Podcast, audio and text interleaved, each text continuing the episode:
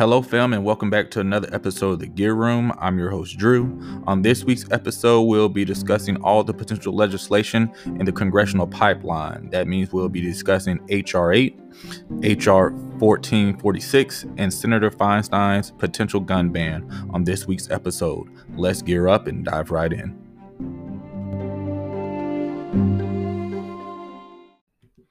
All right, fam. Before we dive into this week's podcast, I want to kind of discuss some things uh, concerning all the chaos that that happened last week. Okay, at least within the firearms industry, right? So we had HR eight, we had HR fourteen forty six, uh, and then we had Senator Feinstein throwing in her gun ban legislation, right, which is trying to ban everything uh, under the sun like I said before, I get into the uh, this week's podcast and we start discussing all those issues. I want to make sure that we're going out there and supporting uh, the organizations that are going to support us that are going to be fighting for our rights. Okay, so I just want to mention those first before we get into the into the details of everything that went down last week. So uh, I'll have links in the description below to all these organizations that we need to go out there and support. Ones I think that are worthy of our support. So uh, one of my all-time favorites is Firearms Policy Coalition uh, Gun Owners of America, American Firearms Association, uh, the NRA, and then FRAC. Those are the organizations that we need to be out and putting our uh, putting our weight behind, especially Firearm Policy Coalition, because they're actively having lawyers out there fighting for our rights uh, throughout the whole U.S. And they're not able to do that without our contributions and our support. So definitely one of I one I always support with my with my hard-earned money is Firearm Policy Coalition. But look into any of these organizations: Firearm Policy Coalition, Gun Owners of America, American Firearms Association. Not a really big fan of the NRA, but we need to support them and keep them strong also. And then FRAC. Now, many people don't know about FRAC, and they're a smaller, new organization from what I can uh, tell, but they are more concerned about protecting firearm manufacturers against the onslaught of, of these government regulation and these bills that are trying to get passed. So all these companies are not all these companies, all these organizations are important. And they're important because they're in active support of us. So we need to go out and support them in any ways that we can. That means financially also. I'm trying to figure out a way that we can do a big fundraiser for all those groups because that's important and to bring the community together like one type of big rally. Uh, i'm just a one man show and a small person but i love this industry and i love this community and i want to make sure we're doing the best for for the community and the industry. So that that means by raising awareness not just within our industry itself in the community but outside of it because the narrative for too long has been relegated and controlled by those who do not support us and who know nothing about firearms. So for us to change that, we need to go out there and be proactive instead of reactive, like I like to say a lot uh, on the podcast on things uh, when it comes in when it comes into concerns in regards to firearms. It is completely up to us. If it, if not up to us, then who? Uh, so we need to figure out ways to support them better to get their message out and to make it not a just a right or left situation because there are many people on right and left that own firearms, but making it a a situation of protecting and maintaining our freedoms. That's what is most important. That's what's being eroded on so many levels nowadays. So I just wanted to get that out of the way. As always, links will be in the description below uh, we need to make sure that we're going out supporting these organizations. Like I said, right? Firearm Policy Coalition, Gun Owners of America, American Firearms Association, NRA, and FRAC. All right. So let's make sure we're going out supporting them, keeping them strong, and keeping them in the fight to uh, protect our freedoms. All right. So those are my thoughts on that. All right, then let's uh, dive right into the first topic of the day, which is going to be HR 8, which is the Bipartisan Background Checks Act of 2021 and we'll get into it from there, guys. Stand by.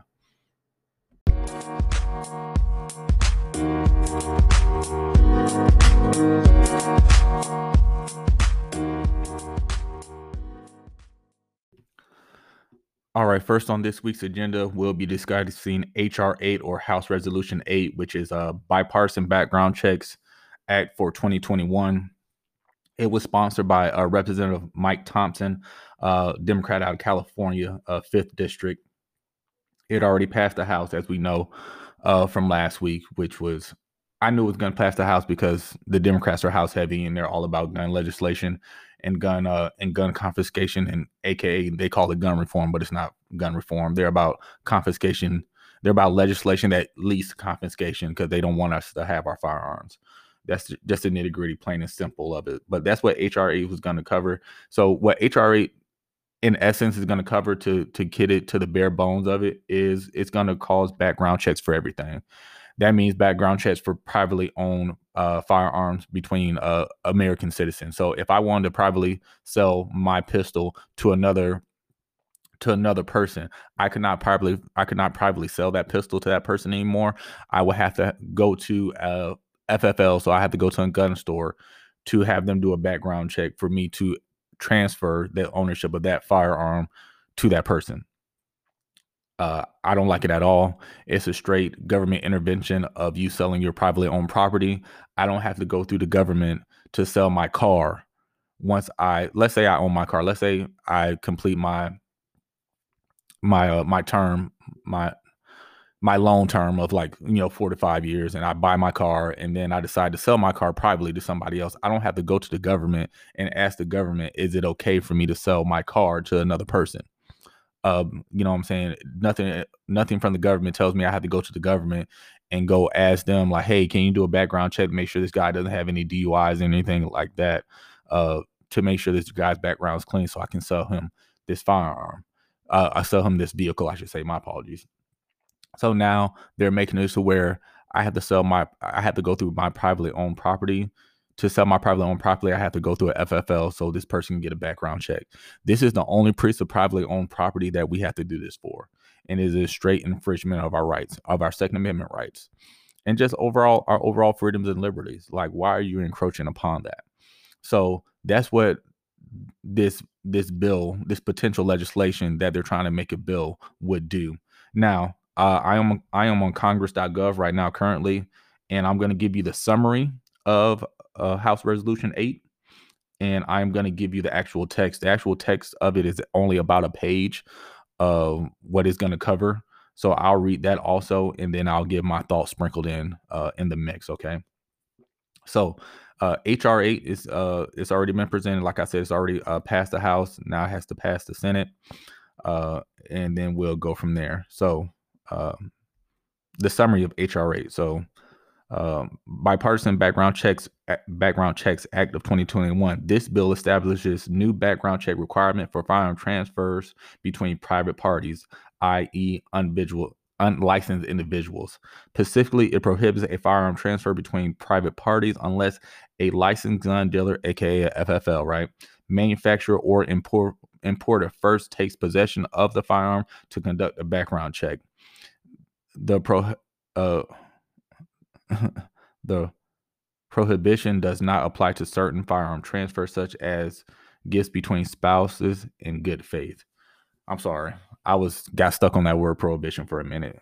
Uh, had a little brain fart. So, uh, the prohibition does not apply to certain firearm transfers, such as a gift between spouses in good faith.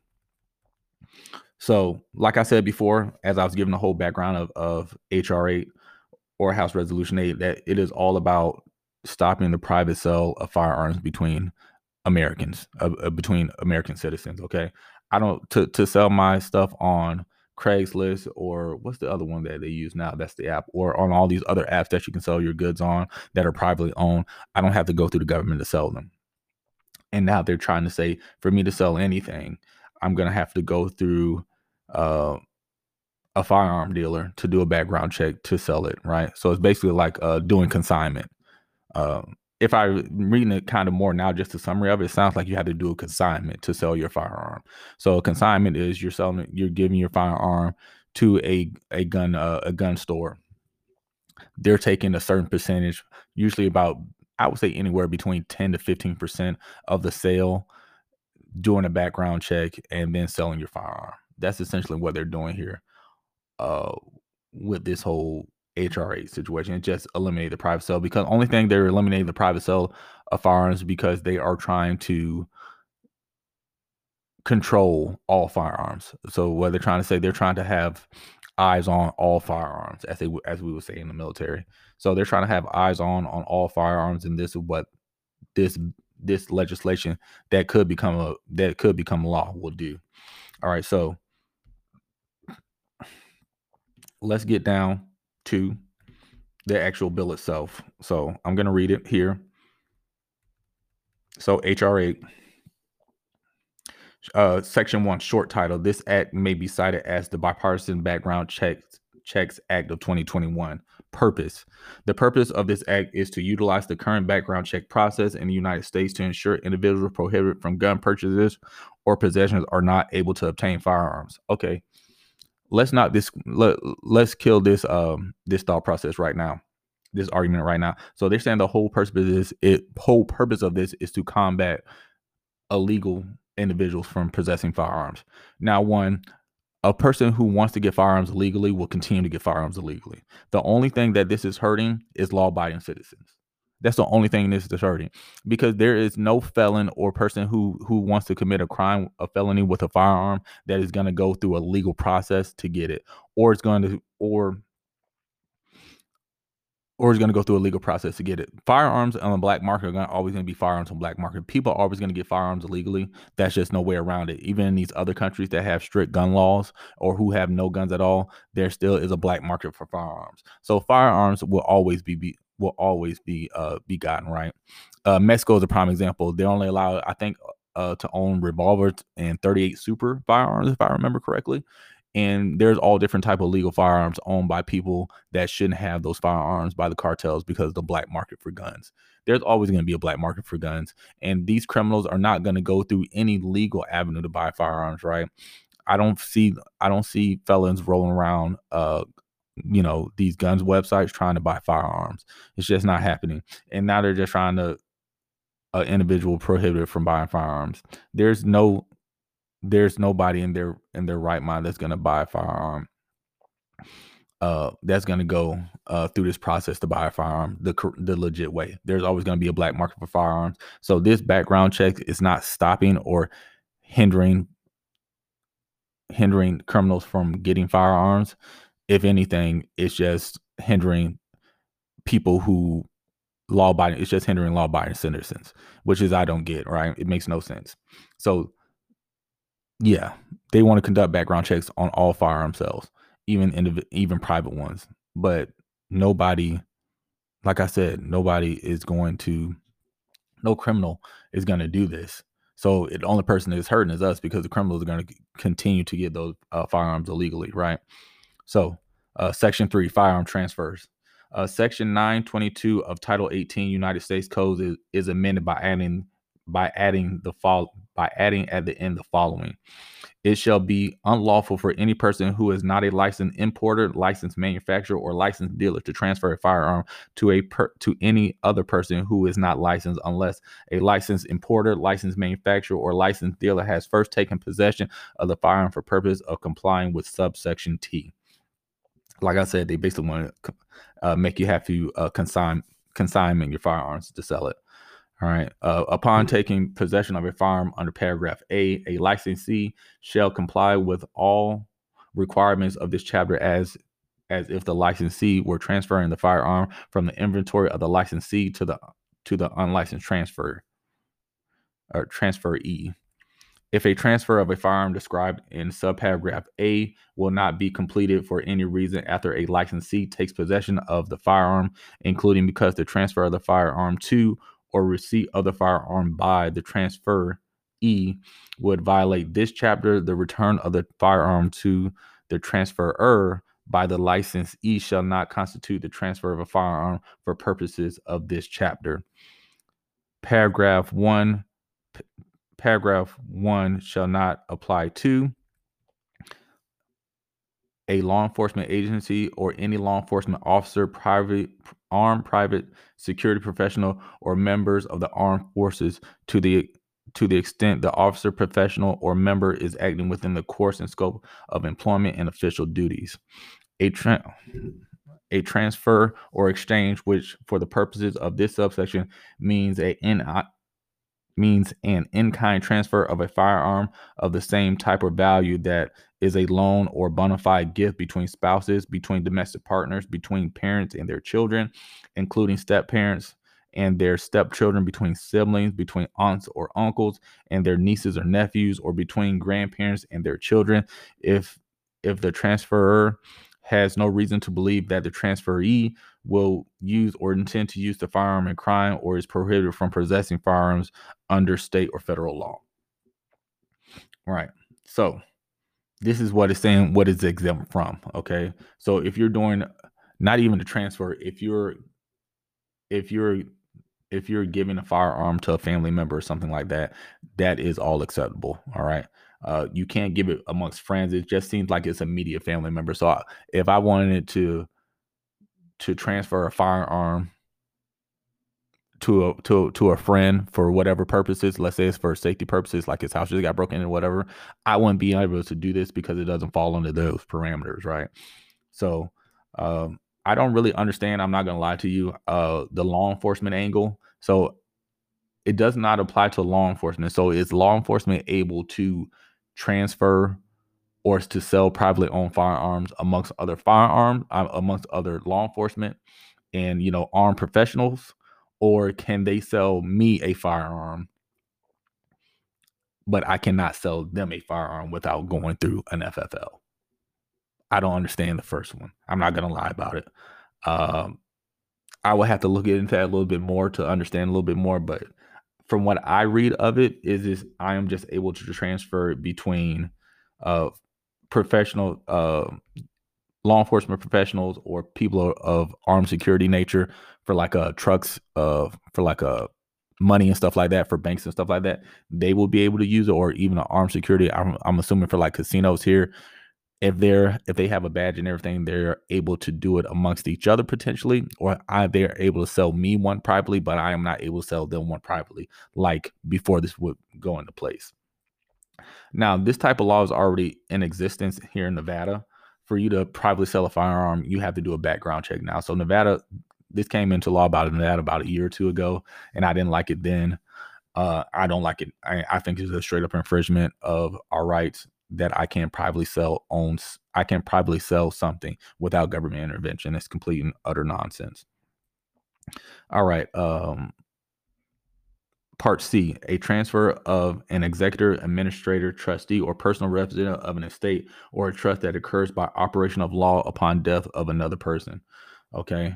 Uh, a transfer, a temporary transfer that is necessary to prevent imminent death or great bodily harm, including harm to self, uh, family, household members, or others. If if the possession of if the possession by the transferee lasts lasts lasts only as long as immediately immediately necessary to prevent imminent death or great bodily harm, including harm to self, the harm of domestic violence, dating partner violence, sexual assault, stalking, and domestic abuse.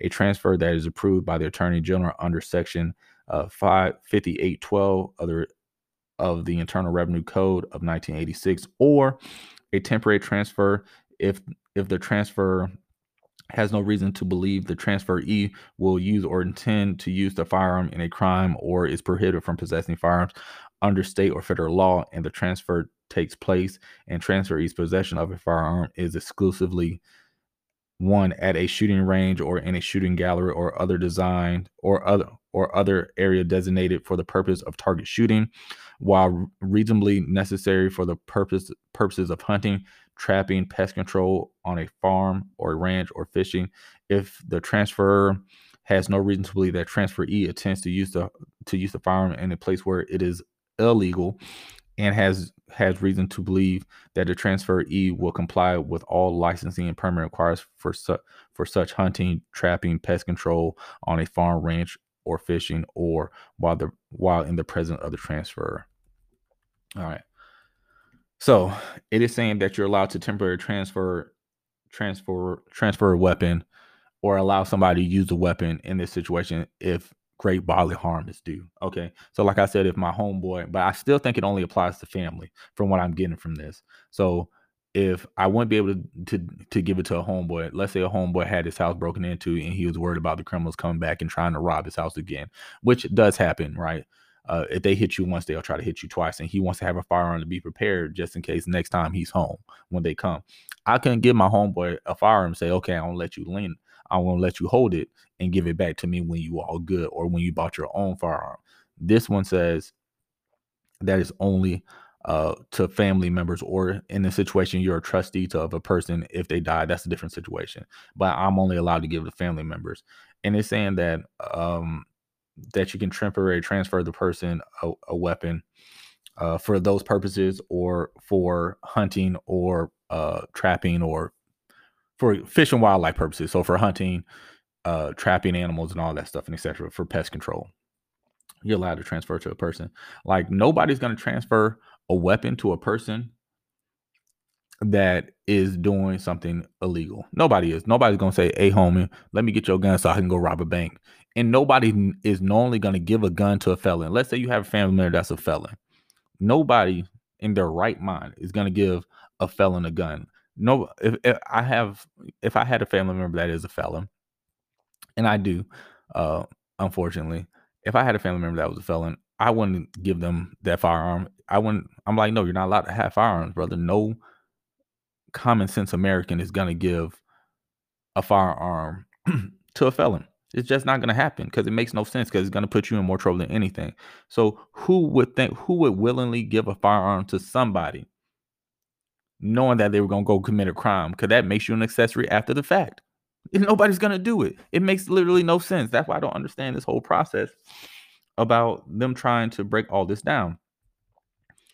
It, it makes no sense. It, it, it, makes no sense. All this other stuff is just uh, more legal jargon. Not really more legal jargon. I, will take that back. It's just uh, talking about it's available in English and Spanish uh, to all this other stuff. Um, the last important and pertinent part, pertinent part it, it, shall be unlawful for a licensed importer, licensed manufacturer, or a licensed dealer to trans to transfer possession of or title to a firearm to a per another person who is not who is who is not so licensed unless the imported manufacturer or dealer has provided such other person with a notice of the prohibition under paragraph 1 and such other person has certified that such other person has been provided with the notice on a form prescribed by the attorney general. All right. The attorney general shall make available to any person licensed under this chapter both Spanish and English versions of the form required for the conduct of a background check under subsection T and in this subsection and the notice and form required under paragraph 3 of this subsection. Okay. So it was telling us stuff we already know. So that is HR 8. So HR 8, like I said in a nutshell, is all about prohibiting the private sale of firearms. So they're just trying to get government intervention in all things. Now, when it, at least when it comes down to firearms, they want government intervention in a lot of things, and I, that's not my my forte on this podcast. Uh, but they are trying to get an intervention on all things uh, when it comes down to our, our, First and Second Amendment rights. But uh, what this all comes down to is just like I said before, it's just trying to eliminate the private sale of firearms. It's just it's just straight up government intervention into into our private sales of that stuff because they're trying to track everything, which is just completely and blatantly uh, an infringement of our rights, and it's to me unconstitutional. It's just ridiculous uh, how much control they're trying to get over our over our rights because they're trying to they're trying to make our rights into a privilege instead of it being a right. And I've said that plenty of times before and you can see it here. They don't think you have, they think that firearm ownership is a privilege. It's not a privilege, it's a right, according to our U.S. Constitution. And people need to get that fact eh, that fact understood and correct. Uh, I made a rebuttal to this whole uh, to this whole uh, argument of HR 10 because when HR 10 happened, uh, not HR 10, when HR 8 happened, it was kind of disheartening. I I, I knew it was going to pass because I knew once it hit the Senate, I mean, once it passed the House, it's probably going to pass the Senate. And reason why I say it's probably going to pass the Senate because it's a 50-50 split. In the Senate, if I remember properly, if I remember correctly, it's a 50-50 split in the Senate. That means that good old VP Kamala Harris would get the deciding vote, and you know she's going to vote for gun laws because uh pro gun laws I mean, anti-gun laws. I should say not pro-gun laws, anti-gun laws, because she said within her her first hundred days, she would do an executive order on firearms and when it came down to gun law. So I'm not gonna. I see her completely being on board on this legislation. So it has the it has a high potential of becoming law. To wrap up this section that I've been kind of uh, running my mouth about, I'll give you my opinion piece I wrote about this, which I always also leave a link in the description below about it. Uh, the title of the article of the opinion piece is my thoughts on on the on the House passage of HR eight, aka universal background checks. Uh, Thursday afternoon, the House passed HR 8 with a 273 to 28 vote on the House floor. Now HR 8 had now HR 8 moves forward to the Senate, where it will be hotly and closely contested. This, le- this legislation has the ability to pass the Senate with the slimmest of margins due to the 50 50 split in the Senate, giving VP Kamala Harris the deciding and, cru- and crucial vote on important legislation. House Resolution 8 is yet another erosion of our rights and another straw upon the camel's back. This potential new legislation that now has the ability to become law will introduce universal background checks on all firearm sales, which would eliminate the rights of Americans to sell their privately owned property without government intervention. This is an obvious attack on our Second Amendment rights and a further erosion of our freedoms and liberties. All this is done under the guise of safety and reducing gun violence. This has been the Democratic par- Democratic Party's talking point on violence for decades, yet these policies have seen no real world effect of curbing violence.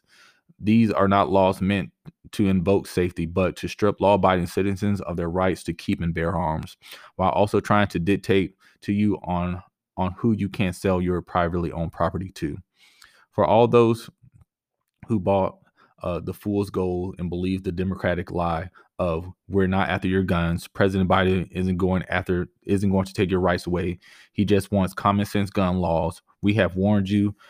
We, we have warned you that intense and restrictive legislation was coming. You did not heed our warnings. This is the writing on the wall, and all that is left. This is the writing on the wall, and the fight for our right ensues. Look upon what you have wrought with your blind ignorance and obedience to the narrative.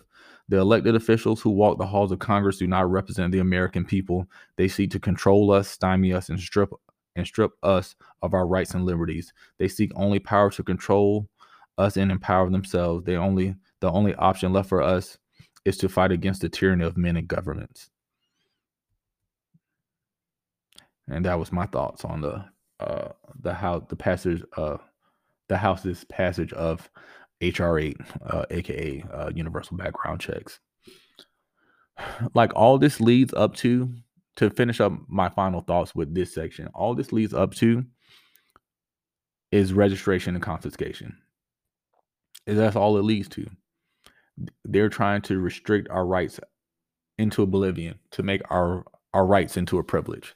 And the model that I see them using is not even the UK model. Uh, I think the model that they're using currently is not even the California model. Look to look to Canada's gun laws. And Canada's gun laws are that they're trying to introduce are the same thing they're trying to they're trying to mirror here. And maybe California gets their presidents from Canada. It could be. But the more I look into stuff like this, the more I'm noticing that they're trying to get Canadian type restriction over us to where everything is a privilege. Firearms isn't a privilege. Owning firearms isn't a privilege. It's a right granted to us by the Constitution to keep, the right to keep and bear arms and to give the people power to keep the government in check against uh, overwhelming power and tyranny of governments. So if we need to, we can rise up and defend ourselves against the government the Second Amendment is so crucial to all to so crucial to the fabric of this country is that you can see what the restriction of our rights is just nothing but a power grab and a way to seek and to seek and gain power by them and take the power away from the people. We have power as a people when it comes down to a few things our voice, our weapons, our vote. We vote these people in so it's not we, not all of us, but I'm saying the people who vote these people in allow these uh, they they are within their same ideological and political mindset, so they feel like this is what's right for this country. the erosion of our rights and our freedoms as a people is not what's right for this country. And HR eight is just another erosion of their rights, and it's just so disheartening when it comes down to it, man. It's a rough one. HR eight is not fun. All this legislation coming down the pipeline is not fun, but I will continue to speak up and fight, even though a lot of people don't listen to this podcast. Hopefully, my message will start getting out there, but I will continue to speak. I won't stop speaking because speaking is important. Writing about this stuff and keeping people informed is important. I'll do what I can and what I must on my little on my little end, and hopefully more people start hearing my voice, and hopefully more people start getting my word out there. But you know, that's all we can really do is is continue to fight a good fight. I'm not saying that sometimes it doesn't get disheartening because it fucking does, but we got to keep the fight up. All right, uh, that's gonna be it for this topic, and I kind of ran kind of long on this one. Uh, that's uh, about it for HR eight. Then we're gonna now we're gonna get into HR fourteen forty six, uh, which is an addition to kind of like the background checks.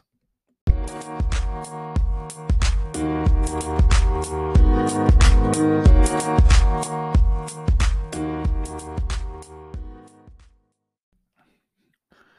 right, next topic up the bat is going to be HR 1446, which is Enhanced Background Checks uh, Act of 2021. All right, this bill was sponsored by Representative Clyburn, uh, James Clyburn, out of Democrat out of South Carolina. Like I said, it's already passed the House. It passed the House the same day. Excuse me, it passed the House the same day that uh, HR 8 passed. So these two kind of work in tandem with each other. So one is for universal background checks on on on background checks on all firearm sales, including private ones now. So uh, that's what uh, HR 1446 is. I mean, that's what HR 8 is, right? Universal background checks and HR 1446 is enhanced background checks, okay? Uh, so they kind of work in tandem. They do work in tandem with each other. So um, let's give you, I'm going to kind of run it the same way I ran the last one give you a quick summary. I'm also on Congress.gov on this uh, on this situation, so I'm looking at it direct di- directly from there. This bill information, uh, so it's all true and correct.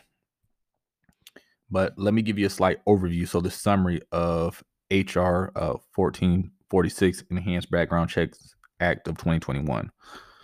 All right, so Enhanced Background Checks Act of 2021. This bill revises background check requirements applicable to proposed firearm transfers from a federal firearms licensee, aka a FFL, to an unlicensed person. Specifically, it increases the amount of time from three business days to a minimum of 10 business days that a federal firearms licensee must wait to receive a completed a completed background check prior to transferring a firearm to an unlicensed person. This type of transaction is often referred to as a default default proceed transaction. If a submitted background check remains incomplete after 10 days, then the per- prospective purchaser may submit a petition for a final firearms eligibility determination. If an additional 10 days elapse without a final determination, the federal firearms licensee may transfer the firearm to the prospective purchaser. Okay, so every once in a while, when you do a NICS background check, what happens is for some reason it gets flags and it comes back that you didn't pass it could be something as um for my buddy, this happened to him, which is not kind of funny, but kind of messed up. Uh, he had a warrant out for his arrest for a ticket for a traffic ticket he he didn't know he had. Um, he didn't know he had or forgot to pay or whatever, but he had a, a bench warrant out for his uh for a traffic ticket, and it came back. Uh, why he got rejected because he had a, a bench warrant out for his arrest. He went out. He went to uh, Las Vegas Metro paid the bench warrant, which was a lot of money, paid the bench warrant, got that cleared off, and uh, paid the fine, and then it cleared his background. But that's the time where something when something pops on the FBI NICS system for some discrepancy, the FBI say, "Hey, there's something discrepancy discrepancy on this guy's um on this guy's paperwork. We're going to look into it. Give us about three business days to look into it." and then we'll come back with a determination that he can buy it or he can't buy it because of X, Y, and Z. Now they're trying to turn that three business days into a minimum of 10 days, which is complete and utter nonsense, which is like, again, a straight infringement of our rights. Now, I don't know if they are trying to add this to the overall to the uh to just background checks in general. So let's say I bought a firearm, did the background, did NICS background checks. I does I don't know if that's gonna mean they're gonna hold it until uh the third. I mean, they're gonna hold the firearm for 10 days and then give it to me, even if I pass the background check. Or if something comes back that pops hot on my background check, they're gonna they're gonna do 10 days of they're gonna hold it for 10 days. My background check comes clear, and then they're gonna give it to me. I don't know which way it's gonna happen in. You know what I'm saying? I don't know if it's just gonna become a mandatory 10 day wait period for all firearm sales, or if it's just with within that one regard. So that's why I don't know. I don't know if the the summary of this doesn't clear up that clear up that. I don't know if the actual bill will clear up that because when you read this this legislation stuff, when I read the last one, you know what it's a lot of? It's a lot of it's a lot of legalese. It's a lot of political speak and a lot of you know subsections of this and that of of this bill and of this law and of that. And I'm like, I don't even know what subsection that you're talking about.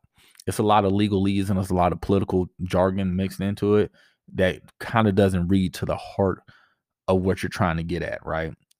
It's just a lot of smoke and mirror, a lot of smoke and mirrors to get what they want, right? Uh, I feel like they need to be more clear cut and concise.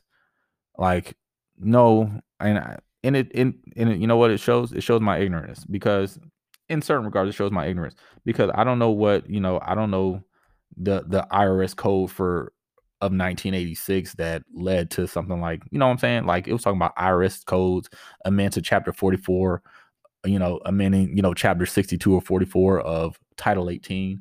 I don't know technically what Title 18 is. It sounds like I need to remove my ignorance and figure out what Title 18 is in general so I can understand what's going on more. So that's to my ignorance, and I'll give it to that. I, I will admit that you know I'm, I'm, human. I know a lot about firearms, and I, I delve a lot into this stuff. And but I will admit my ignorance when it's there. So that is my ignorance, and I need to remove that ignorance. So I will. So I will do more research on understanding what Title 18 is and all these uh these subsections of all these different legislations, so I can be more well versed in what's going on. The more the more tools I have at my disposal, the the more weapons I have. You know what I'm saying to to defend against these type of uh, of arguments when it comes down to why these things shouldn't be in place. So you know what, I need to do a little bit more investigation on on, on my own. All right. So HR uh, 1446. All right, which is uh we're we're just gonna read it like we did last time and just break it all down. If I have any thoughts, I'll like I said, I'll chime in with my thoughts when that happens. All right. So section one, short title. This act may be cited as the Enhanced Background Checks Act of 2021. Section 2. Strengthening of background check procedures to be followed before a federal firearms licensee may transfer a firearm to a person who is not such a licensee. Section 922 of Title 18 United States Code is amended in paragraph 1B by striking clause 2 and inserting the following. You see what I'm saying? That legal that that that that political jargon and legalese, man. In the event in the event the system has not notified the licensee that the receipt of a firearm by such other person would violate subsection G or N of this section, not fewer than 10 days, meaning a day on which the state offices are open, has elapsed since the licensee con- uh, contacted the system and the system has not notified the licensee that the receipt of a firearm by such a person would violate subsection G or N of this section, and other person and other person has submitted electronically through a website established by the Attorney General or by first class mail a petition for review which certifies that such a person has no reason to believe that such other person is prohibited by federal, state, or local law from purchasing, or possessing a firearm and requests that the system respond to the contact uh, referred to in subparagraph A within 10 business days after the date the petition was submitted, or if the petition is submitted by first class mail, the date the letter containing the petition is postmarked and bit 10 and 10 business days has elapsed elapsed since the other person so submitted the petition and the system has not notified the licensee that the receipt of a firearm by such a person person would violate subsection G or N of this section and and by adding at the end of the following the attorney general shall a prescribe the form on which a petition shall be submitted pursuant to paragraph 1b uh, section 2 b make the form available electronically and provide a copy of the form to all licensees referred to paragraph 1 c provide the petitioner the licensee involved written notice of the receipt of the petition either electronically or by first class mail. And d respond to the expedited basis to such to any such petition received by the attorney general. 8a if after 3 business days uh, have elapsed since the licensee initially contacted the system about a firearm transaction. The system notifies the licensee that the receipt of the firearm by such other person would not uh, violate subsection G or N. The licensee may continue to reply on that notification for the longer of one, an additional 25 calendar days after the, licensee receives a notification, or two, 30 calendar 30 calendar days after the date of the initial contact.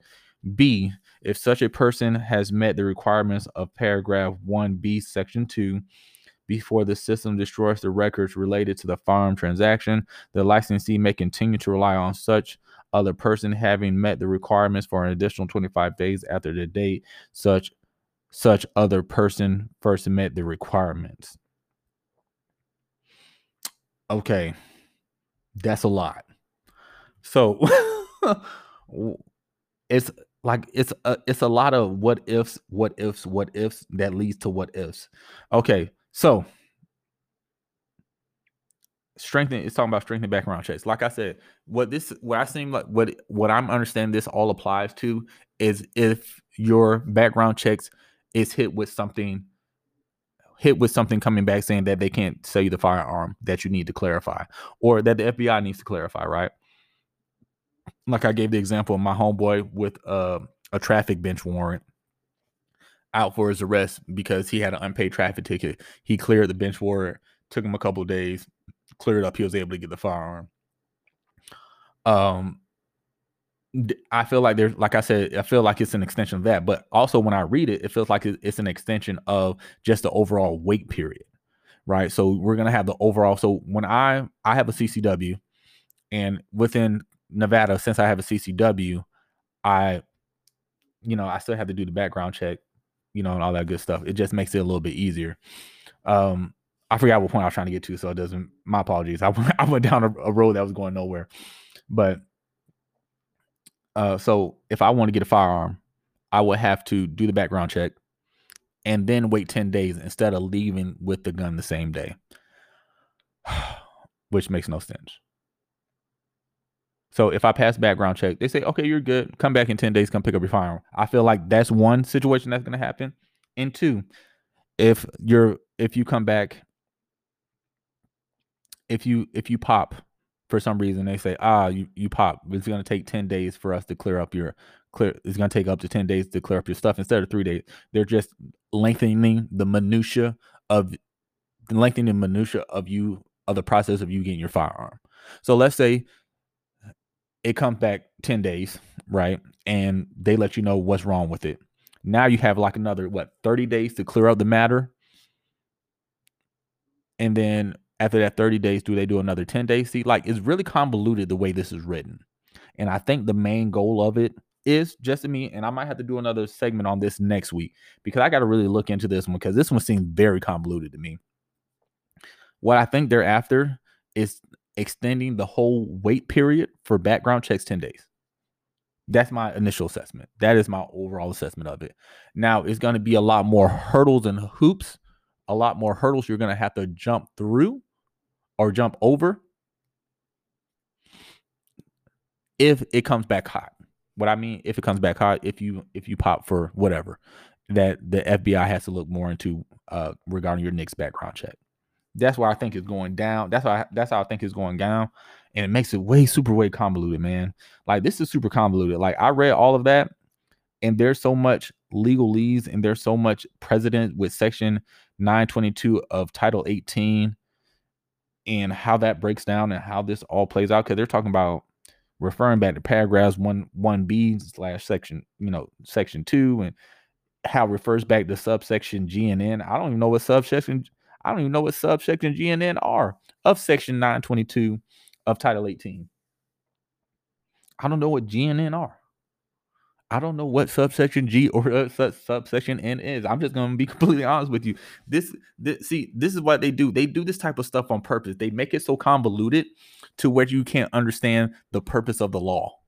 Like what literally is the okay? The only thing I can gra- I can grasp from this, literally grasp from this, they want to extend the potential wait period for the clearance of background checks from three to ten days, and then the hoops if you pop hot on your on your NICS background check for whatever reason to where the FBI has to look more into it, they're trying to they're trying to give you so many hurdles you got to jump over to to make sure that you're okay to do it that's going to turn it into a whole month process potentially or at least 40 days till you can potentially get your firearm you know what peeps? I'm not going to lie to you i'm not even going to read any more of this bill because there's a lot to dissect here. It's talking about GAO reports. Uh, that's going to be section four. Reports on petitions supporting firearm transfer not immediately approved approved by the NICS system that are not responded to in a timely manner. The report to Congress, effective dates, you know, reporting on the firearm denied as a result of a NICS check. There's a lot to cover here. I don't even know what a GAO report is, to be honest with you. I ain't even gonna lie to you about that. Uh, so it does talk about the 10 day wait period when it comes to regards to having it done in a timely manner. Um, in regards to the whole point I was making about like sometimes you might pop hot, and then for whatever reason on the NICS background check, the FBI would normally say, Hey, we're gonna take three days to look at this and then get back to you. Now they're trying to say, Hey, now we're telling the FBI to take 10 days to look at this. Now it might only take the FBI one day to look back at it, but you know what what you know when the FBI gonna get back to you? Nine days later. Cause that's how the FBI roll. That's how the FBI. That's how all government agencies roll. Government agency, the government want their money on time, right? that government two things. Two things government don't play about: they money and time. So the government want their money on time, and they gonna take their time when they gonna do something. So they want you to do something in a timely manner, but the government ain't gonna do anything in a timely manner. I learned that from working in the military. They tell the the thing that is common term in the military is hurry up and wait. That's what they want you to do. They want you to hurry up and do what you need to do, but they want you to wait after they're done because you got to go through the minutia of the of the bureaucracy. That's all they're doing right here, man. This this is this is so this this HR four four this HR fourteen forty six is convoluted, in my opinion. You know what I'm saying? I'm I'm not a legal expert and I don't know all the legalese and stuff like that, but there's a lot to dissect here and I don't know how to dissect it all to give you good informative information beyond this. And then I'm going to kind of wrap this section up because it has me proverbially lost in the sauce. Okay, trying to read through all this legal, this legal jargon and political, this legalese and a uh, political jargon. Okay, only thing I can truly confirm is that it's trying to extend the wait period to have your uh, to have the NICS background background check completed and conducted to 10 days either way, even for the initial one, for the initial purchases of the firearm, or if you pop for whatever reason on the NICS system for them to investigate it. So it's just they just want to increase it to a 10 wait 10 day wait period all the way around, which is just an infringement because like I said, the, the way the government works, they want you to hurry up and wait. They want you to do everything in a timely manner, but they ain't gonna do nothing in a timely manner. And that's complete and utter bullshit. That's that's just simply the way it is. It's just bullshit. It's just a hurry up and wait. Just a hurry up and wait mentality. Government always gonna want their money on time. They gonna want you to be on time, but they ain't never gonna be on time. Just the way it rolls, man. Just the way it rolls. I don't know how many times I got overpaid by accident, and you know, just getting direct deposit, not really realizing it, and then my next paycheck is like I only got like a few hundred dollars. Oh, cause the government gonna get theirs. Oh, they gonna audit your shit real, real quick to get their money correct, cause they overpaid you. But when they underpay you, which has happened to me sometimes in the military for some reason, they underpaid me and they got my paycheck wrong. Or like, you know, when you're picking up a rank, they underpay you for like a couple of months. You know what I'm saying? And you gotta nag them and nag them and nag them to get the money that you deserve, which I had to do. Like, oh, they slow giving you your money, but when it's their money that they want, they gonna get it from you quick, fast, in a hurry. When it's something they want to do, they gonna get it. They gonna get it done quick, fast, in a hurry. But it's not like that the other way around, which I'm gonna say is complete another bullshit. So that's what's going on here, man. It's just complete another bullshit, dude. They're they're just they're just trying to lengthen the time. All these all these laws they're putting in place are just trying to restrict your rights into oblivion to where they don't exist and trying to make your right into a privilege. That's all that's all that's all these house resolution and these potential legislations that could become law are trying to do. Point blank. In no uncertain terms, that's what they're trying to do. And it's just disgusting, man. It's just just nasty. Like, why are these people trying to restrict your rights just because they don't like something? Like, I always apply it back to the First Amendment because it applies. If I don't like your speech, I don't have any right to partake in it.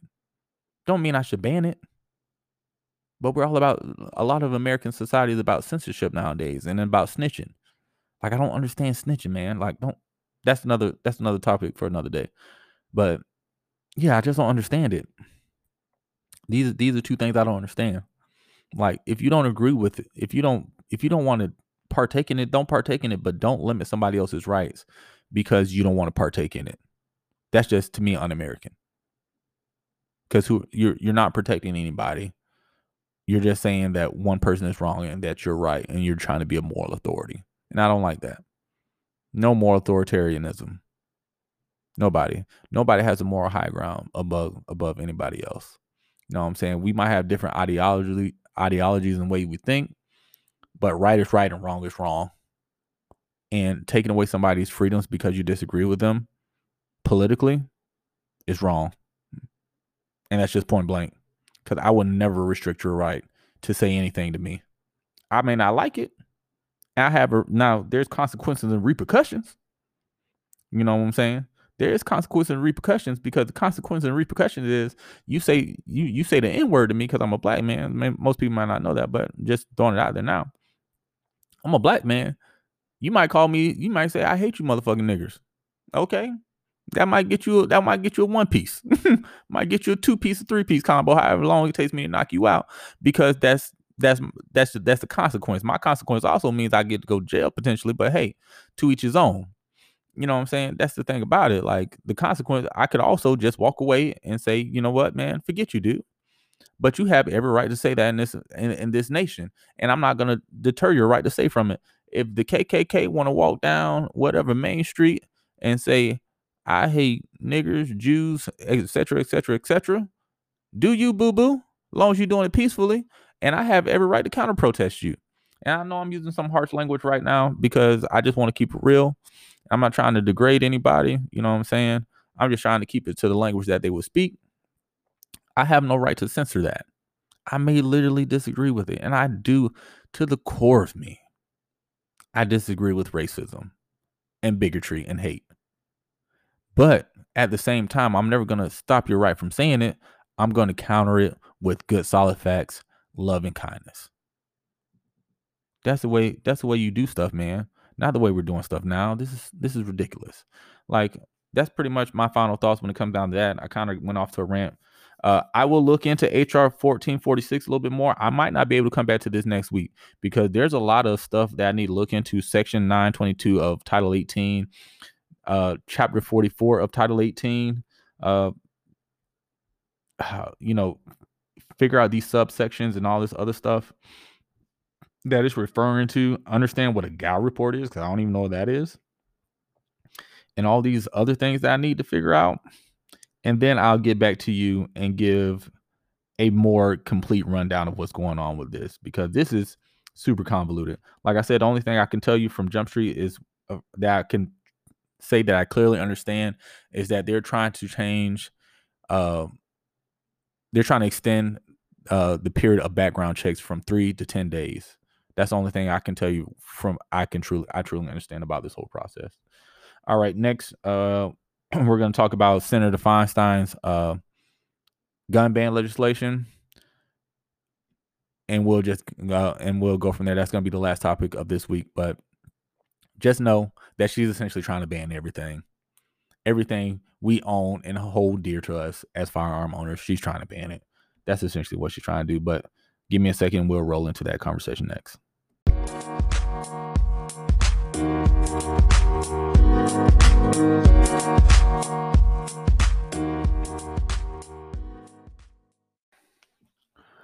All right, last but not least on this week's agenda for the podcast, we're going to talk about uh, Senator Feinstein's uh, gun ban legislation. Right now, this legislation it doesn't have like HR eight on it or whatever else like that. So it's kind of from, from from what I know, which is weird because I have the actual PDF document for the bill. Only thing I can call it is legislation eight, um, not H, legislation S uh, because it doesn't have anything else on there. Uh, but I actually have the the PDF for it. It's a 125 page PDF. I'm only going to try to cover the pertinent stuff, and the reason why I'm going to say I'm going to try to cover the pertinent stuff because I think the pertinent stuff is going to be the definitions and the guns that she's trying to the firearms she's trying to ban. Like she's trying to she's trying to essentially ban everything. There's over like 200 plus firearms that she's listed here specifically that she's trying to ban. Uh, specifically that she's trying to ban. All right. Um, I just want to make sure I say that right. That she's trying to ban, which is redonkulous. One and two, she's just trying to ban everything under the sun. She is just trying to re- she she wants to reinstate a 94 ban, which Joe said he wants to reinstate a 94 ban, but they're just trying to add major caveats to it, right? Um, like I said, all this legislation is leading to a registry and a gun ban. Now, I know the Supreme Court has already said that a registration or reg- uh, a gun registration is unconstitutional. I already know they said that. People say they're not trying to. We're not trying to build a registry. That's why they say they're not trying to build a registry. But if they classify anything, everything under the NFA, turn in everything into an NFA item, which leads to you paying a tax stamp and all that good jazz, and is registered under the NFA, then you by in part have an ad hoc registry. Ding, ding, ding, ding, people. Look at it. Right. So all this is after a registration, a registry. They're trying to registrate to confiscate. That's all this all is. HR 8, HR 1446. This uh let's call this legislation S because that's the only thing I can classify it as from Senator Feinstein, which is just basically the 94, the 94 gun ban trying to be reincorporated, reinstated, however you want to classify it as. That's all this is after. And it's blatantly obvious. You're you're banning over 200 firearms and accessories. So there's going to be certain accessories that we've all come to know and love, like pistol grips, uh, for like your AR-15 normal pistol grips, uh, fore grips, angle grips, muzzle devices, threaded barrels, everything your mama gave you, plus a bag of chips. They trying to ban. Um, yeah, man, it's pretty extensive here.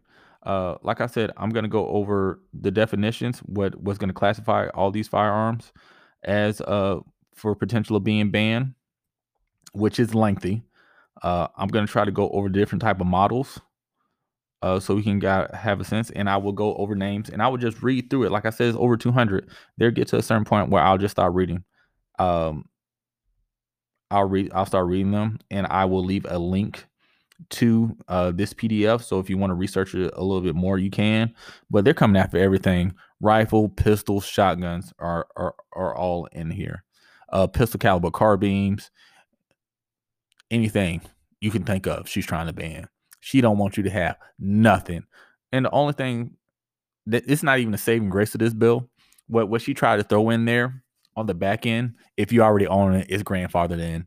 But you're not going to be able to buy it after that, according to this ban. And I don't even know how long this ban is going to take place for.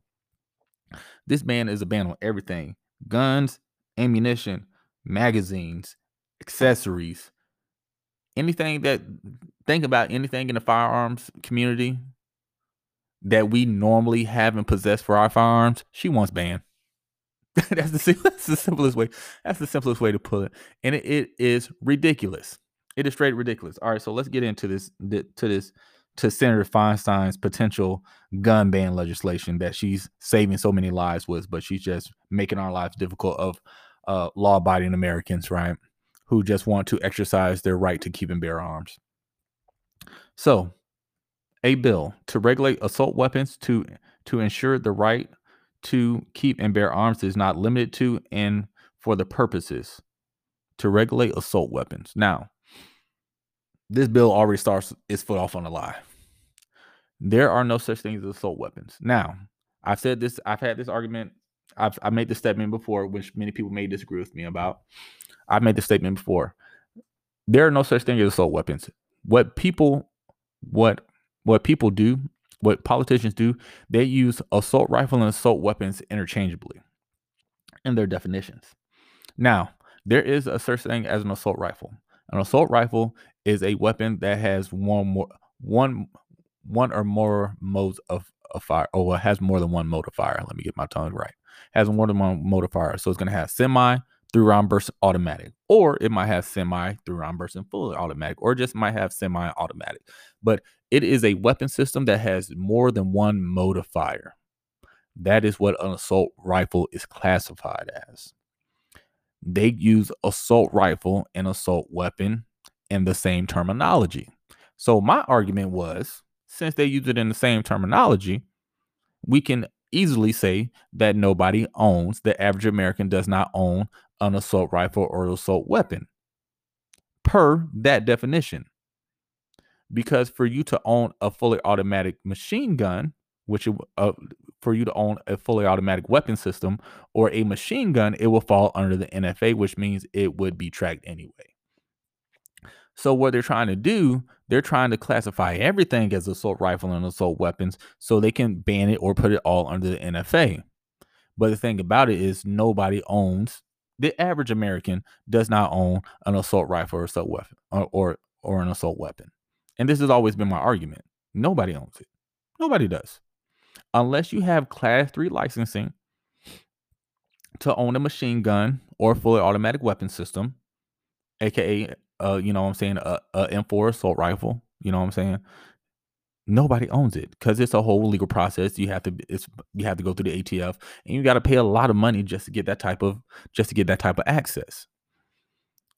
So the average American does not own an assault rifle. The average American does not own an assault weapon.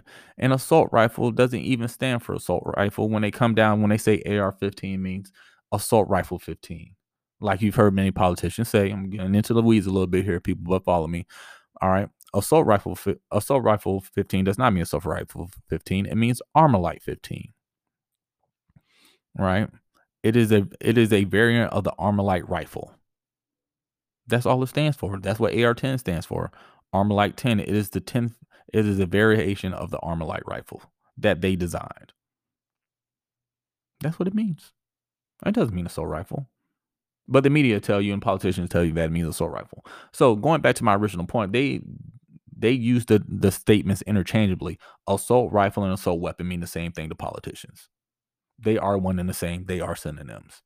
According to the synonyms that they're using, if we look into the definition of what an assault rifle is, no average American owns an assault rifle because none of us own weapons that have semi and automatic feature sets on them. None of our weapon systems have those capabilities. What uh, what's the only what's the only capability that your firearm has? for your rifle, for your modern day sporting rifle, for our AR 15s, what is the only function that it has? The only function of fire that it has semi automatic. Now, I know the media has co- conflated terms like fully semi automatic, which is not a real term either, from that dumbass general I'm sorry, I didn't mean to call him a dumbass. Oh no, he was. No, no, I didn't say anything derogatory. Yes, he was being a dumbass by making that statement fully semi-automatic. That was a dumbass comment. So no, I'm not gonna take that away from him. I don't like to be derogatory with people when it comes down to you know saying bitch and calling them you know you know bitch and all that other stuff and you know uh, and all that other stuff like dumbass and all that other stuff. But no, you were being a dumbass. That was a dumb comment. You were being a dumbass. You were one of and and you should know better. One, because you're a general, and you should know better that that is that that that that is not a real term. So since they conflate the two to be the same, I just use their I just use their definitions against them, and then say and say that no law-abiding average American citizen has a has a assault weapon because we don't. According to their definition that they use interchangeably, assault weapon and assault rifle. And if you look up to the definition of assault rifle, which I've given you, just the I gave you the uh not the dumbed down version, the uh the Cliff Notes version of the definition. We know that the average American does not own an assault rifle or assault weapon because we only have one modifier on our weapon system, and that is semi-automatic fire. One trigger pull equals one round fired. That's it. Now, if you if you fancy you got the money and you got a class three, you know, to have machine guns and fully automatic weapon system, the A player, more power to you. Do you boo boo? But that's regulated under the NFA by the ATF. So they have to make sure if the ATF come knocking on their door, they gotta know where that weapon system is, and then and it has to be safely stored, or they're gonna be getting in trouble with the ATF. So this argument is already mute from Jump Street, and this is the whole, only only thing I'm trying to say with this whole thing. This argument is already mute from Jump Street because of the first line. The first the the the technically the third word to regulate assault weapons to ensure the right to, to keep and bear arms is not limited to and for the purposes and for other purposes. So they claim they're trying to give us the right to keep and bear arms, but they classify everything as assault weapon, so there will be no arms to there will be no arms to keep and bear. All right, good to go. All right, that's just from Jump Street. I'm I'm already cracking down on the nonsense. All right, be it enacted by the Senate and the House of Representatives that the United States of American Congress assemble. Section 1, short title This act may be cited as the assault weapons ban of 2021. Definitions. In general, Section uh, 921A of Title 18 United States Code is amended by inserting the paragraph by inserting after paragraph 29 the following. The term semi-automatic pistol means per- means repeating pistol that utilizes a portion of a portion of energy of a firing cartridge to extract the fired cartridge case and chamber the next round and b requires a separate pull of the trigger to fire each cartridge. Uh, the term semi-automatic shotgun means any repeated shotgun that a utilizes a portion of energy of a firing cartridge to extract the fired cartridge case and chamber and chamber the next round, and B requires a separate pull of the trigger to fire each uh, to to fire each cartridge, and by adding the by adding at the end by adding at the end of the following, the term semi-automatic assault weapon means any of the following, regardless of country of manufacture or caliber of ammunition accepted. Okay, all right, all right. So they're there she is categorizing a assault weapon as any semi-automatic. She said pistol, shotgun. So far, she said pistol, shotgun, and I think that's it. And I oh, or, or if we getting into rifle next, so she's classifying any semi-automatic weapon system as an assault weapon, so she can put it on the NFA and ban it. Good to go. Good you know what? You know what? I gotta say, well played by her. It's fucked up, but I gotta say, well played by by by Senator Feinstein on that one because that's that that that that's tricky, lady. That that's tricky. that's tricky. That that so you're redefining the definition. So what she's doing, and I hadn't read this bill until right now, so I didn't know she was doing that. What she's doing, she's redefining assault weapon as a semi semi-automatic weapon system. So according to her, every firearm we own technically is a semi-automatic assault weapon. As is a is a semi-automatic assault weapon, which would need which means it would need to be banned. Man, Clever, clever girl. As my boy said from uh, Jurassic Park, clever girl she is. All right. So, all right, continuing on. The term semi-automatic assault weapon means any of the following, regardless of country of manufacture or caliber of ammunition accepted. A. A semi-automatic rifle that one has the capacity to utilize a magazine that is not a fixed magazine, and two does not have any does have any does have any one of the following features. Uh, two A, uh, I mean, uh, one a pistol grip, two a forward grip, three a folding, telescoping, or detachable buttstock, or otherwise foldable or adjustable in a manner that operates, excuse me, to reduce the length, size, and any other dimension, or otherwise enhances the concealability of the weapon. A grenade, a grenade launcher, a barrel shroud, a threaded barrel, a semi-automatic rifle that has a fixed magazine with a capacity to accept 10 or more rounds, except for except for an attached tubular device des- designed to accept and capable of operating only with 22 caliber rimfire ammunition. C. Any part, combination of parts, component, device attachment, or accessory that is designed or functions to accelerate the rate of fire of a semi-automatic firearm, but not convert the semi-automatic firearm into a machine gun. Uh, a semi-automatic pistol that has the capacity to utilize a magazine that is not a fixed magazine and and does does one does any one of the following of the following a threaded barrel a second pistol grip a barrel shroud the capacity to accept detachable magazines at some location outside of the pistol grip a semi-automatic version of a the semi-automatic version of an automatic firearm a manufactured weight of 50 ounces or more when unloaded, a stabilizer brace or similar component, a semi automatic pistol with a fixed magazine that has the capacity to accept 10 or more rounds, a semi automatic shotgun that one does not have a fixed magazine, and two does not have any one of the following. One, a folding, telescoping, or detachable buttstock, two, a pistol grip or bird's head grip, Three, a fixed magazine with a capacity to accept more than five rounds. Okay, this lady is literally trying to ban everything. Everything I just, I know I mentioned this before when I was kind of giving my thoughts before I got into the nitty gritty of this.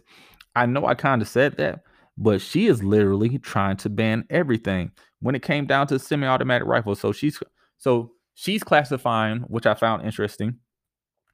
She's classifying a a rifle that is a version of a semi so she said even even a full automatic where would she say that fully automatic rifle.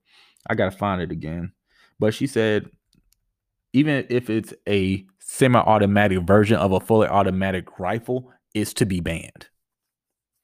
So that that will fall under ar-15s because it is a semi-automatic version of a full auto weapon system. She wants to ban everything. And then she keeps stating in, in this bill, she keeps stating 10 rounds.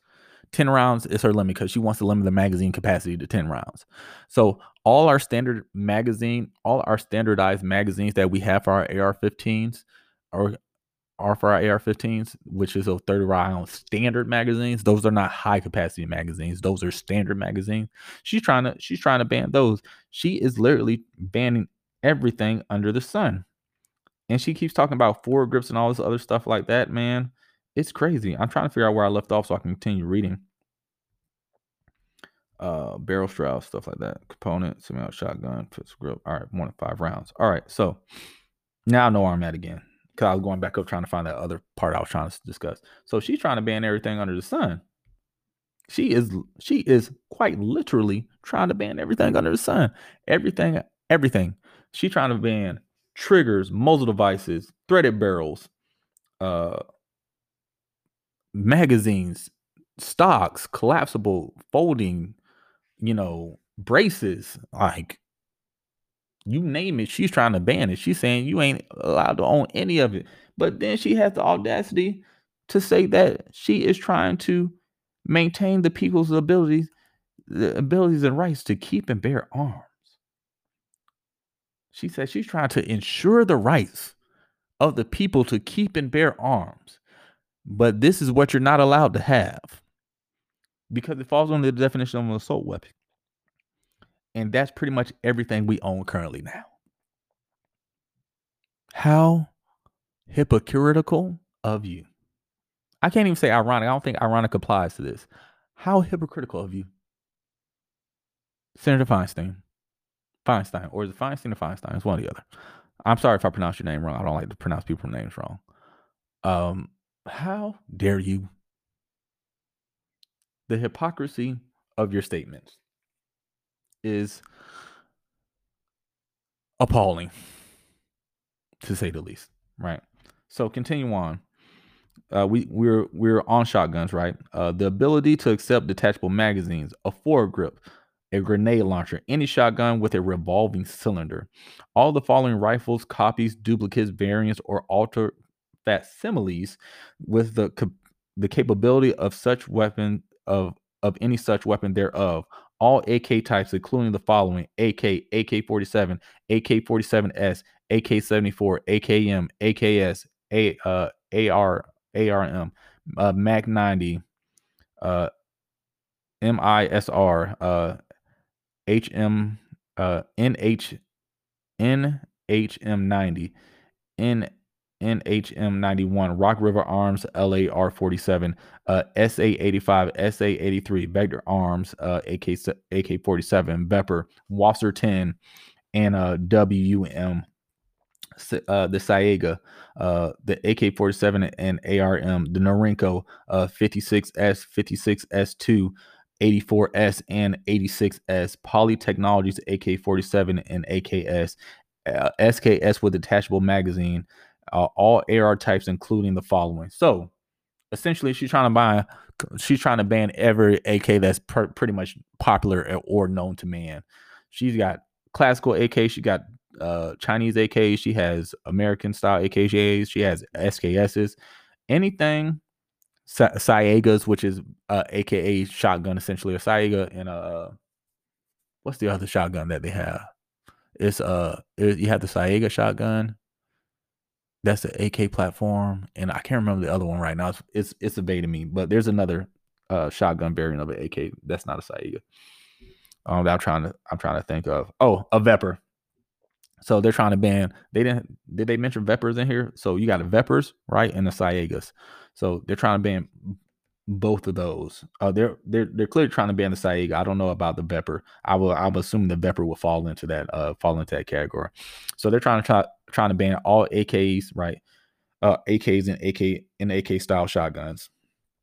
Now they're going to get into all the AR types, including the following. So let's go into the ARs, which is going to be everything under God's green earth, right? So AKs, I mean ARs, uh, including uh, AR-10s, AR-15, Alexandria Arms Overmatch Plus 16, Armalite M15, 22 LR, uh, 22 uh, uh, LR carbine, Armalite M15T, Barrett Recce 7, uh, Barrett AR, uh, Beretta AR70, Black River, uh, Black River, I'm sorry, not Black River, Black Rain Ordnance Recon Scout, Bushmaster ACR, Bushmaster Carbine, uh, Carbon 15, Bushmaster MOE series, Bushmaster XM15, uh, Chiappa Firearms M4 rifles, uh, Colt Match Target Series, core uh, rifle systems, core 15 rifles. I think that's the Zev rifles, if I'm not mistaken. Because isn't it might be the Zev rifles, but I could be wrong on that one. Daniel Defense M4A1 rifles, Devil Dog Arms 15 series rifles, Diamondback uh, DB15 rifles, Double Star AR 15 uh, AR rifles, DPMS tactical rifles, DSA ZM uh, 4 carbines, Heckler and Koch MR 556 uh, high standards uh, HSA 15 rifles, Jesse Arms, Jesse James Nomad AR 15 rifles, Knight Armament SR 15, Lancer L 15 rifles, uh, MGI Hydra Series rifle, Mossberg MR tactical rifles, Noreen Firearms BN uh, 36 rifles, Olympic Arms POF USA POF USA P14 uh, P14 rifles, Precision Arms AR rifles, Remington R15 rifles, Rhino Arms R, AR, AR rifles, Rock River Arms LAR 15 rifles, Sig Sauer SIG 516 rifle and MCX rifles, Smith and Wesson MP uh uh M&P 15 rifles, Stag Arms uh AR rifles, Sturm Sturm Ruger Sturm Ruger and Company's SR 556 and AR and AR 556 rifles. And the list goes on and on with these rifles, FALs, uh, AR 100s, uh, Tavors, Keltecs, more SIGs, more Springfields, more Rugers, Thompson submachine guns, Uzis, uh, gets into sub submachine guns, Uzis, uh, why am I going blank? Uh, Kriss Vectors, Scorpion Evos, Krinks, Yugos. The list goes on and on for these rifles. Uh, Galils, old and new. Galil Aces and old school Galils. It has on here max of all types. Uzis, MP5s. Man, you name it, it's on this list. This is ridiculous, man. This is ridiculous. Like like I said, she's trying to ban anything and everything. And I'm not even going through all of everything. I got tired of reading, but it's just list it's just pages and pages of banned firearms. It just goes on for pages.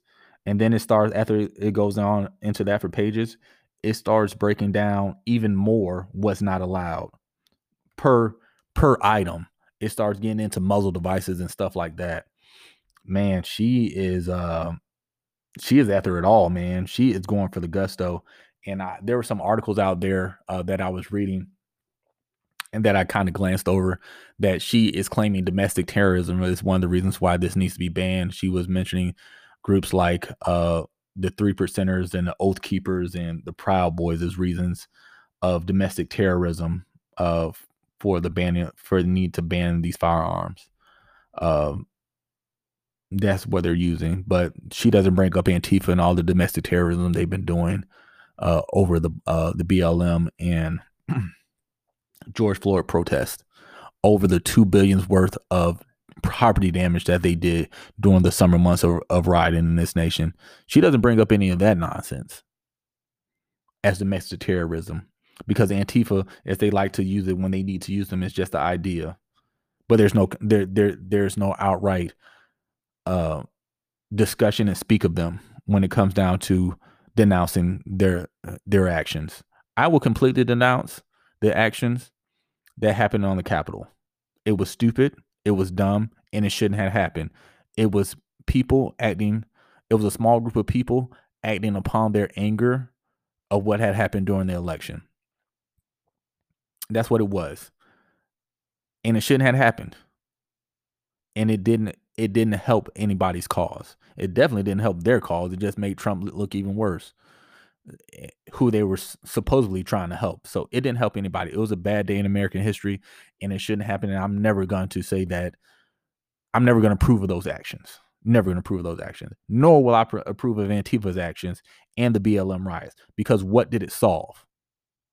You got to hold people accountable on both sides of the aisle. You just can't hold somebody accountable because you can't you can't hold one person accountable not the other one because it fits your ideological your ideological and political mindsets. That is fucking wrong. Point blank. And this is why I don't like this. And this is why I'm kind of get upset about this. And I'll wrap this whole thing up and I'll give my final thoughts here in in a second. But it's complete and utter bullshit because that shouldn't happen. There has to be equality under law, and both should be denounced equally. Senator Feinstein and all the other politicians that supported uh, the BLM protests slash riots, I want you to see you denounce that type of violence. You denounce that type of violence and and the violence that happened on the Capitol, and remove the troops off uh, and remove the troops from the Capitol, and stop acting and start acting like you got some common sense. Then we can talk business. But this fear mongering, all this other nonsense that you're doing, and the removing and stripping of people's rights is fucking ridiculous. And I will stop you at every means and every means and motive and opportunity that I can, because that's what's important to me. All right. I'm gonna wrap it up with my final thoughts, but this this bill is ludicrous. I'm gonna look through this whole bill and read it all through, but what's what's presented here is ludicrous and just ridiculous. I'm gonna get into my final thoughts here in a moment and wrap up this podcast.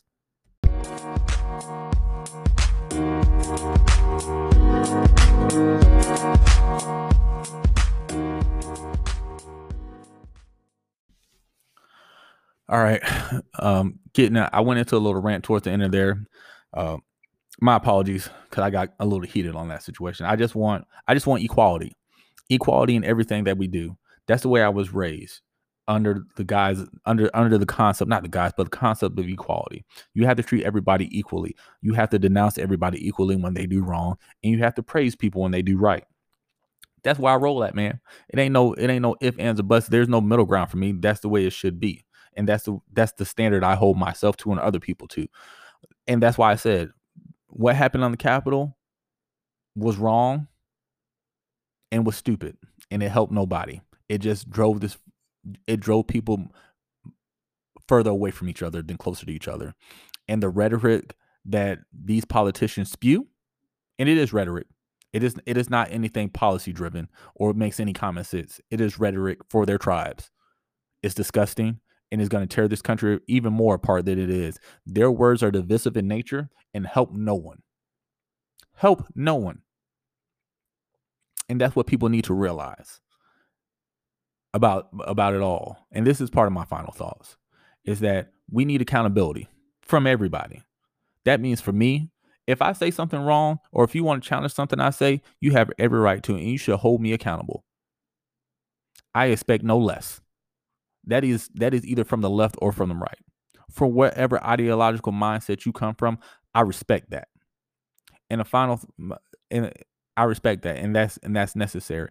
At the end of the day these legislations that they're trying to put in place, HR 8, HR uh, 1446, and uh, legislation S, we're just going to call it the gun ban of 2021,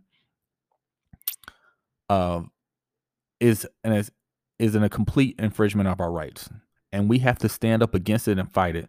Now, we've already lost a fight, actually two. HR 8 and HR uh, 1446. Now, we can't lose the war. We lost the fight. Can't lose the war.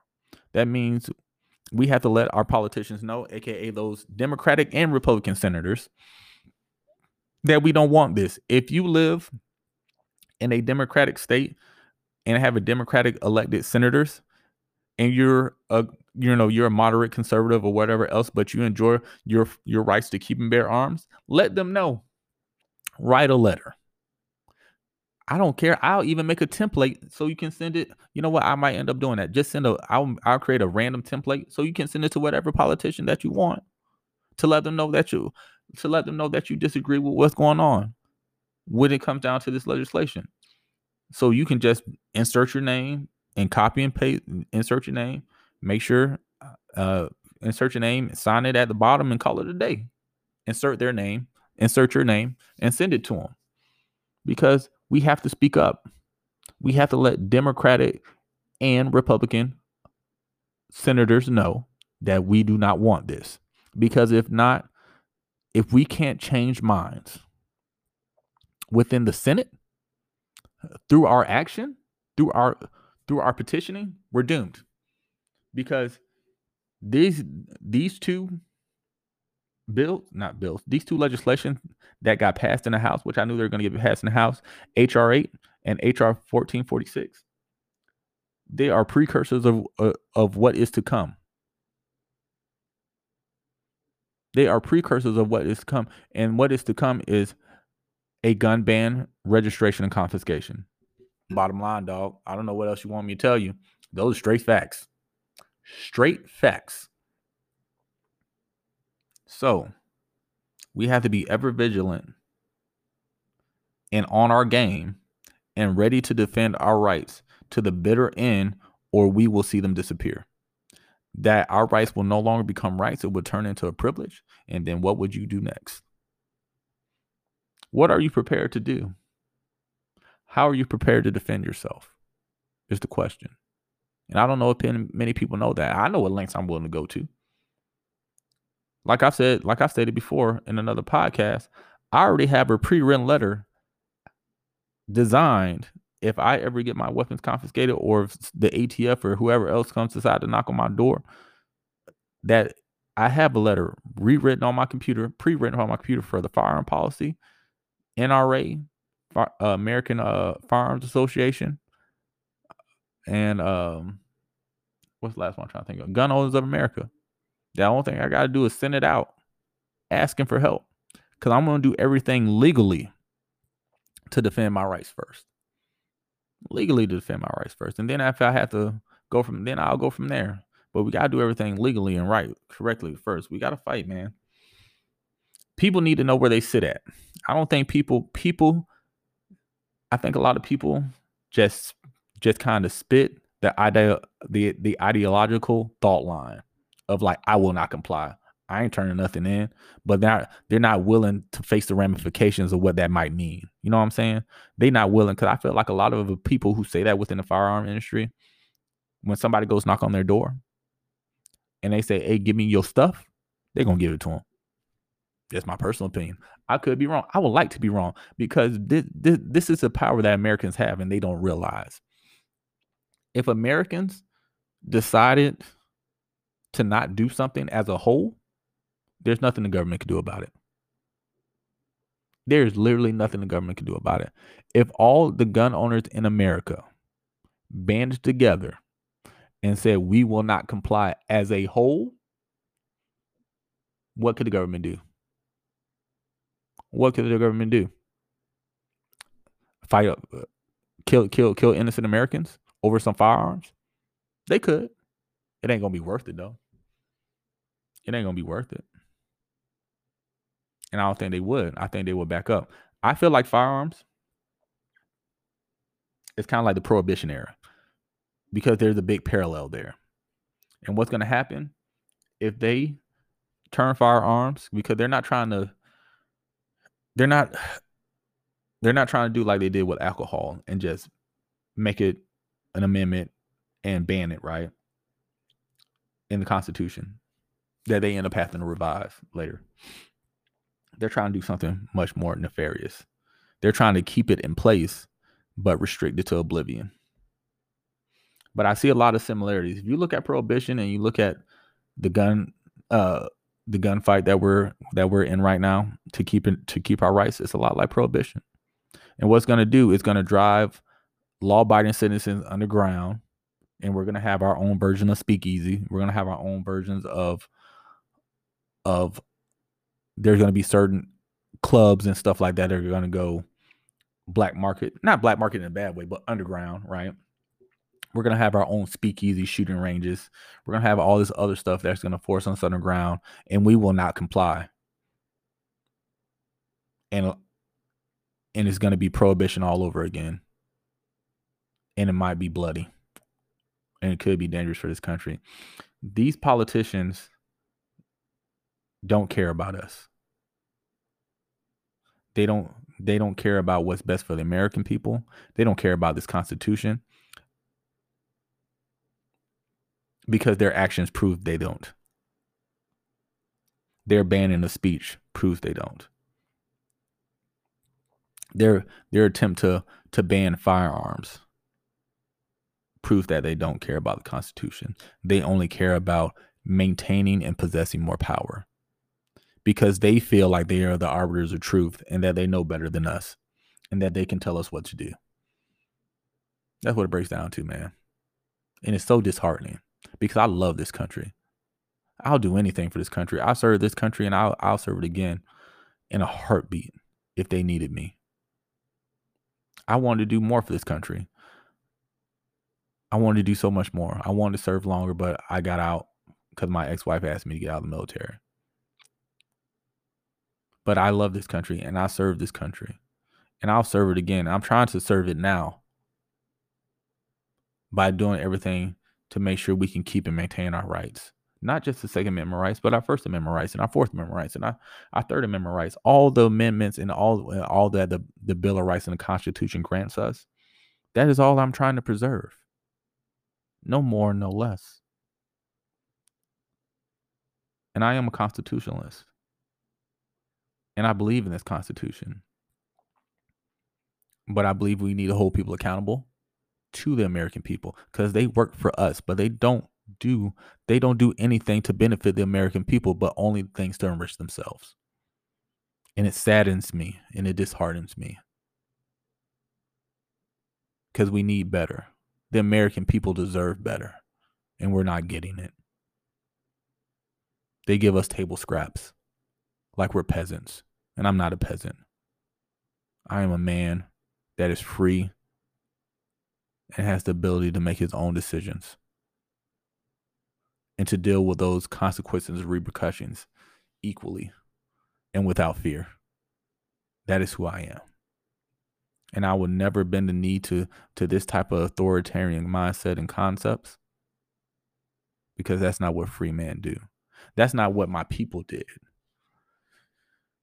when they were enslaved in this country and when they were trying to escape to freedom and they sometimes fought for their freedom with with slave rebellions that got got squashed. They we understood the concept of what freedom what freedom was and i'll never i will never betray it now. Never betray it now. I'm not saying that this country's perfect. I'm not saying that we don't have things we need to fix but it takes all of us. Admitting our faults, recognizing the past, not dwelling on it, but recognizing the past, admitting that past. That's dark and that's uncomfortable, and moving forward as a country together, figuring out ways to heal, heal, and unify. That's what we need. Not this nonsense, man. Not this censorship and this banning. It's, it's, it's not, it's only going to drive us further down the rabbit hole. That's what scares me, man. That's what scares me. All right. Those are my final thoughts. Like I was saying before, be smart, be vigilant, be ready to defend your rights, educate people, let them know the truth, man get this out there. Get this information out there. The more information that we have, giving good information to the people, the more informed decisions that we can make as a country. Because I do not believe that Americans are dumb. I believe Americans are smart. And if you give them the right tools to make proper decisions, and we get out of the tribes and understand that we're all in this together, and we just might have differences of opinion, I think we'll be the better for it. All right. Uh, that about wraps it up for this week podcast. Gonna wrap it up with my clo- uh with my little closing, and that'll be pretty much about it.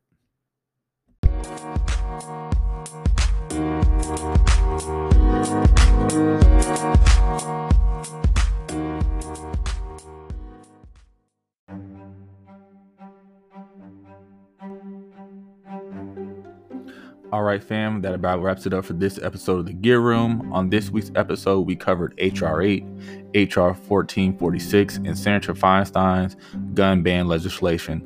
Last week's onslaught of legislation will have potentially heavy ramifications for firearms owners for firearms owners if they become law. Be smart, stay vigilant as always, and get involved. As always, links will be in the description below. This is your boy Drew from the Gear Room, and until next time, peace.